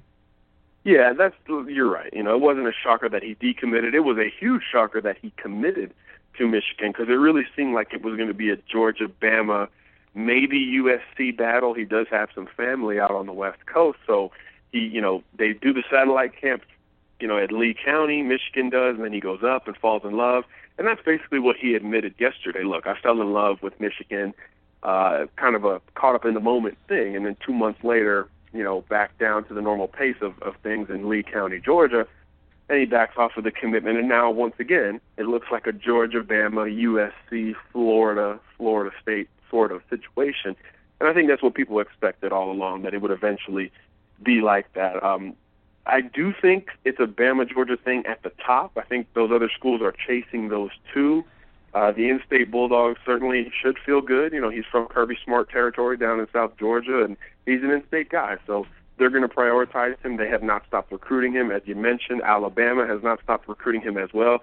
Bama was his leader at one time before that Michigan commitment. So I think uh, that could still resonate with him. I do expect him to take visits, and I do expect another commitment probably mid to late season. And I, I think that will actually wrap up his recruitment. I don't think – he'll be uh, a guy to make a commitment, and then boom, on signing day, it's the third school that he ends up uh, landing at. I think Solomon really wants to hit the reset button, but I do expect another return trip to Bama, maybe another one to Georgia, possibly getting out to USC for an official visit to see where his family uh, is in respects to Los Angeles, things like that. Um, but hard to imagine him leaving the SEC footprint after backing off this Michigan pledge. And, and like you said, big news for Bama.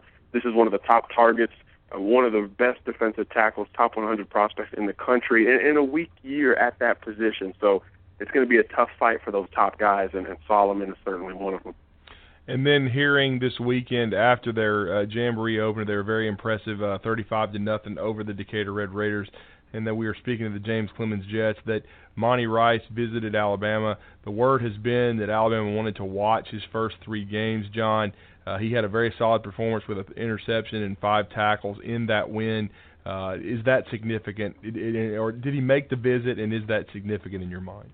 It's important. You know, uh, I was told the same thing. Bama, his, their interest in Monty is increasing here as we go along. Now, does that help?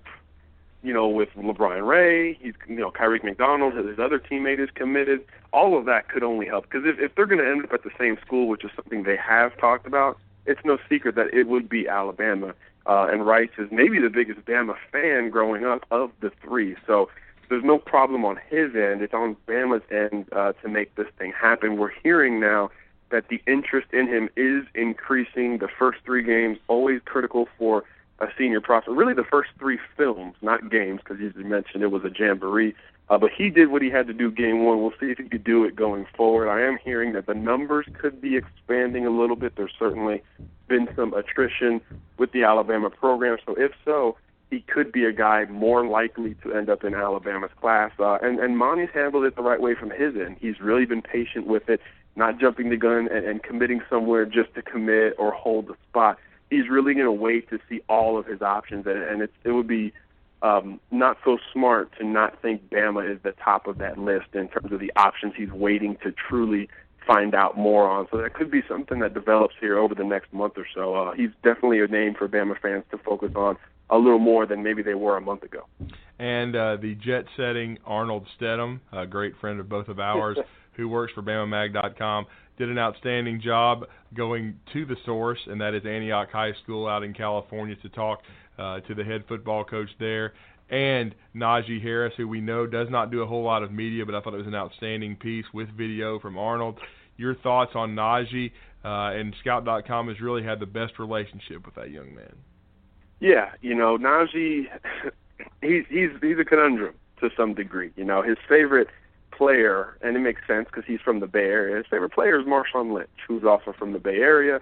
Similar running styles, big, strong, and then their personalities are similar as well. If you ask Marshawn Lynch about football, you may not get nothing, but if you ask him about video games, Skittles, or just hanging out, you might get the best interview of your life. And Najee has really likened to Lynch in that way. So not going to talk much about recruiting. Um, did say the Michigan visit was dope for those wondering, and that's the word he used, dope. But he did say that things are great with Alabama, always good. He's looking to get back, most likely for the Auburn game, and maybe the best news coming out of it is that we did confirm that the only visit planned as of right now is that Iron Bowl trip for Najee Harris. We don't know if it's an official visit, but timing of it couldn't be better because now Najee is, is looking to finish up his academics at Antioch High School and graduate in December. So if you're on campus, you know, the last week of November and you're graduating the following month before playing in the All Army All American game, not a lot of time to take visits elsewhere. So Bama could very well get the last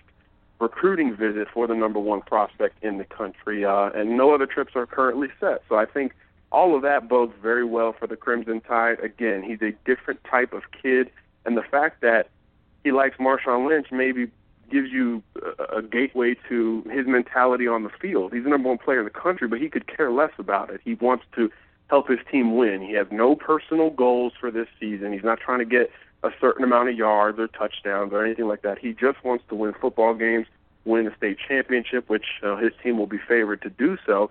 And that's his mentality in looking at a college as well. He doesn't he doesn't need to be the five star number one player in the country recruit. He just wants to be a guy. He wants to be another guy, and I think that maybe more than anything should make Bama fans feel very confident about holding on to him. Won't be easy because everybody and their mother will be trying to make a move for him, and understandably so. But based on all that and the fact that he's been committed for 16 months, you got to feel good if you're a Bama fan here. And John, where will you be Friday night? if you made up your mind?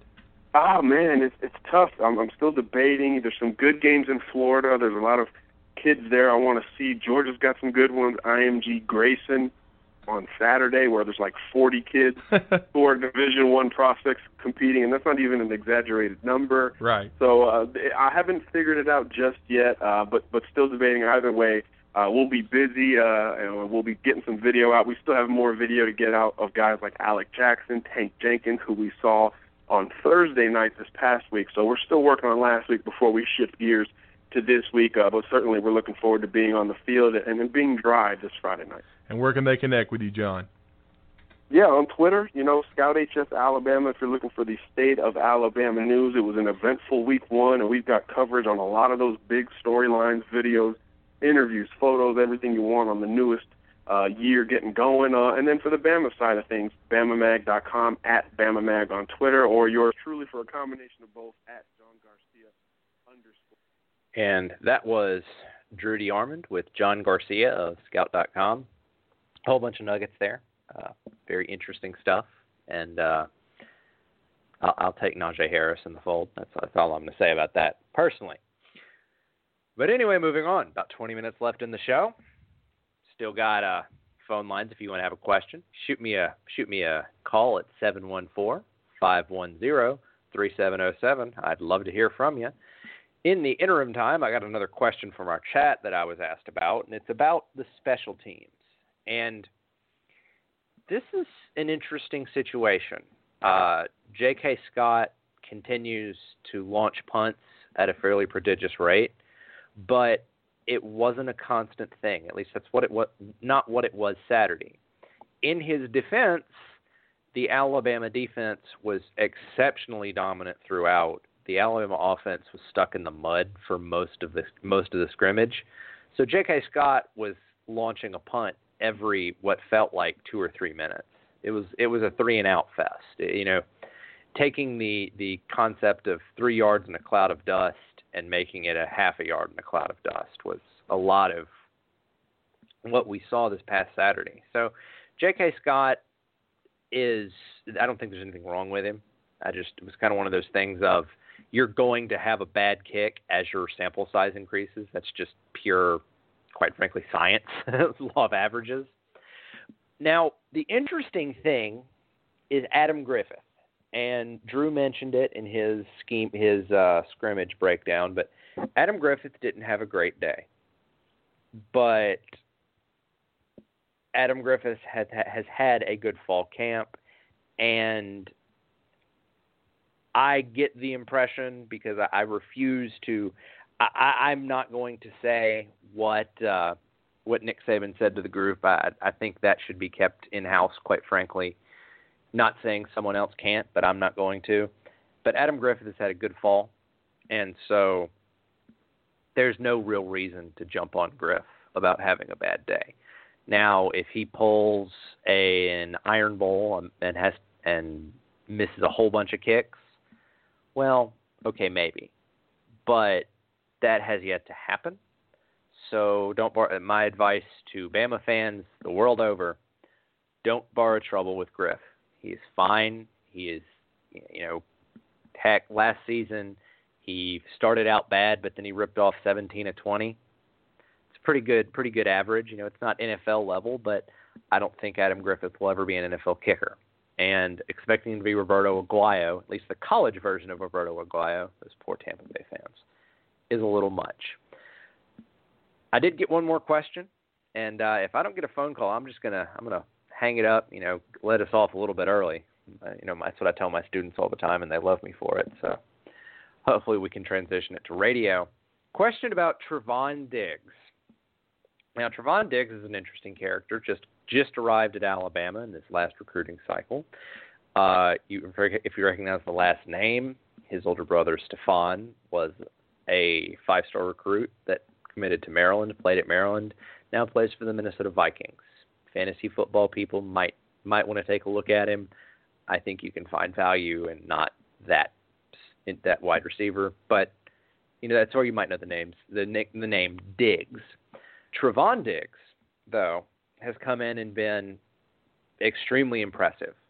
Uh, apparently, he's had a little growth spurt. He's about six two, and he has played both safety and wide receiver for the Crimson Tide throughout the fall camp. He spent some time that I saw with, I believe, the second unit at safety, and then he put on a penny, you know, yellow penny. All all those old soccer fans out there know exactly what I'm talking about, and did some wide receiving, you know, ran some routes as a wide receiver. So just the way I look at him is just an athletic freak. I mean, a guy that's in that rare air that you want to get him on the field and uh, you you want to see him produce at some level. I think that he will end up being the primary kick returner, just if only to keep more tread on Calvin Ridley's tires, because he did he's done some of that. And that they know that does sidestep, you know, the Xavian Markses or whoever the world, but you want to get Trevon Diggs on the field. That's really the bottom line. Now, where he fits the best that that much remains to be seen. I think he ends up sticking at safety because of how deep the wide receiver group is, but maybe something happens. But I think look for Trevon Diggs to be at worst a contributor on special teams. And I have a caller, and I think I know who this is. So I'm going to, yes, I know exactly who this is. I'm going to make this person live. I think we have uh, Kevin from Kentucky. Kevin, how are you this evening? Good. How are you doing? Well, I didn't expect to be by myself for as much of the show as I am, but we're, we're muddying through. Thanks for calling this evening. Uh, well, I, will keep it short because I heard you say you wanted to let the class out early. I, I teach too much, but no, no, no. I just I, I have to I have to say thank you for calling, and uh, I appreciate the time. So, what you got for us tonight? I just wanted to give a quick synopsis on the Jedrick Wills recruitment. Um, I'll give a scaled down version of what I gave on Drew's show two days ago on 97.7 The Zone. Um, Alabama fans need not worry about why he has not gone public with his commitment. Uh, he's a solid private commitment to the University of Alabama, and that will not change. Uh, so any rumors you hear that it's still thinking about UK or anybody else is 100% false. Um, there's reasons why he is not going to go uh, public. One of them has to do with uh, his high school uh, was involved in a bench clearing brawl Friday night and their win over Paul Lawrence Dunbar High School.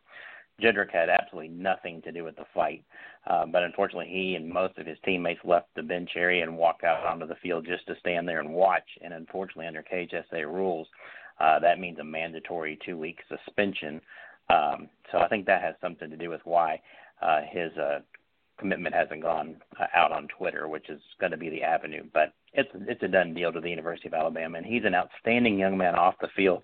Uh, he's a 4.5 honor student at Lafayette High School, and I can proudly report that uh, he's going to be the first pre-med student at the University of Alabama for Nick Saban, and the young man's only 17 years old.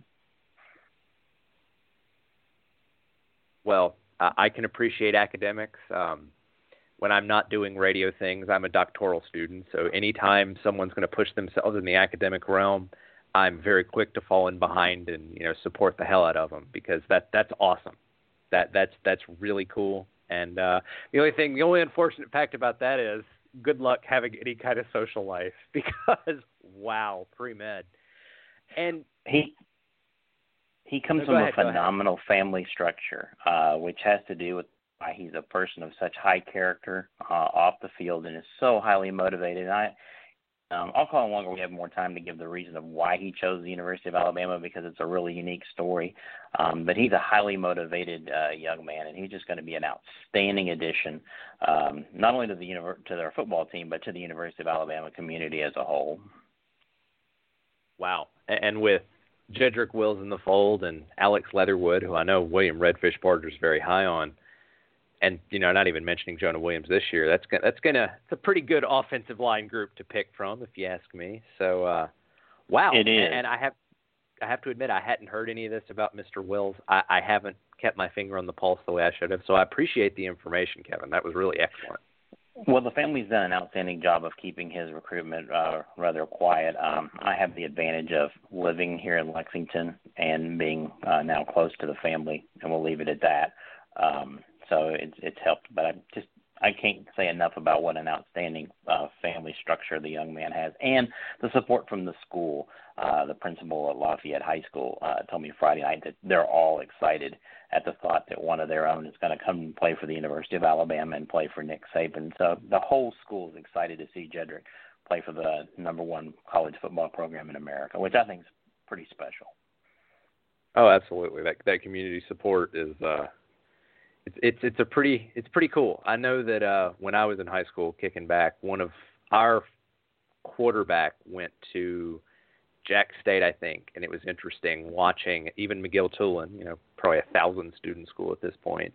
All of them were behind the kid. You know, he didn't ever pan out as an NFL guy, but that's really cool. And uh again, I appreciate the insight, uh, and I hope I hope our listeners do too. So uh I, I definitely am going to have to get you to call back and pry the full story.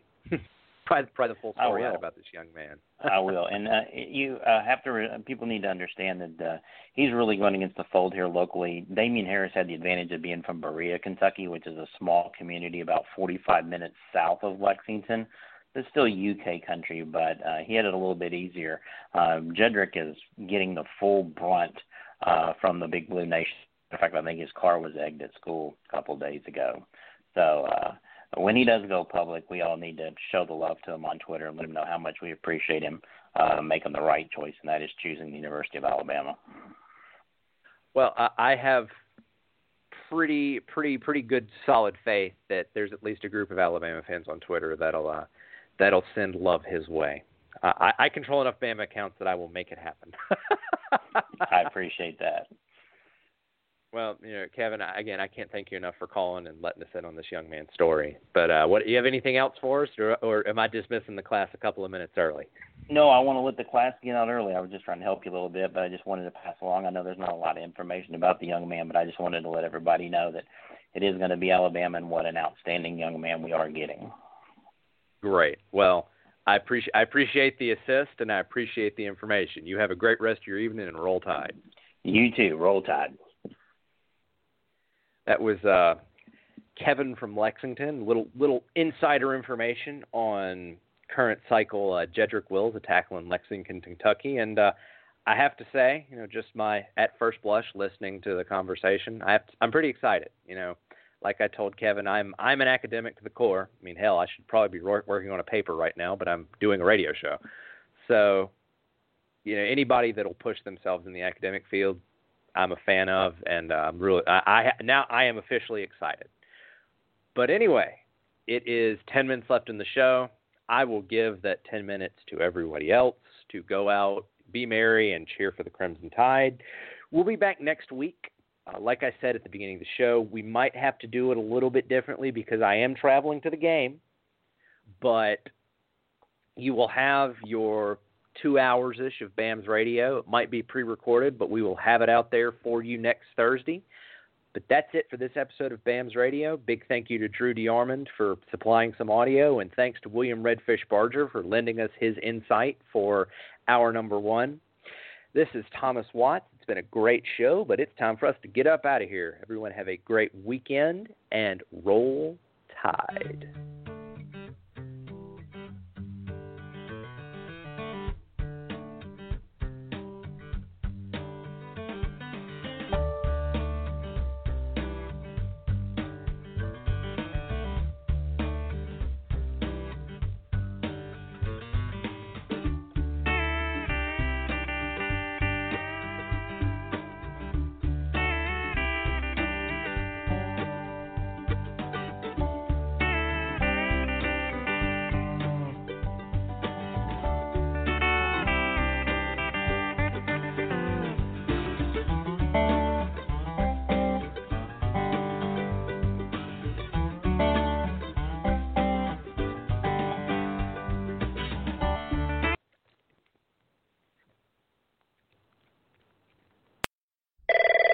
Fashion emergency hotline. Help!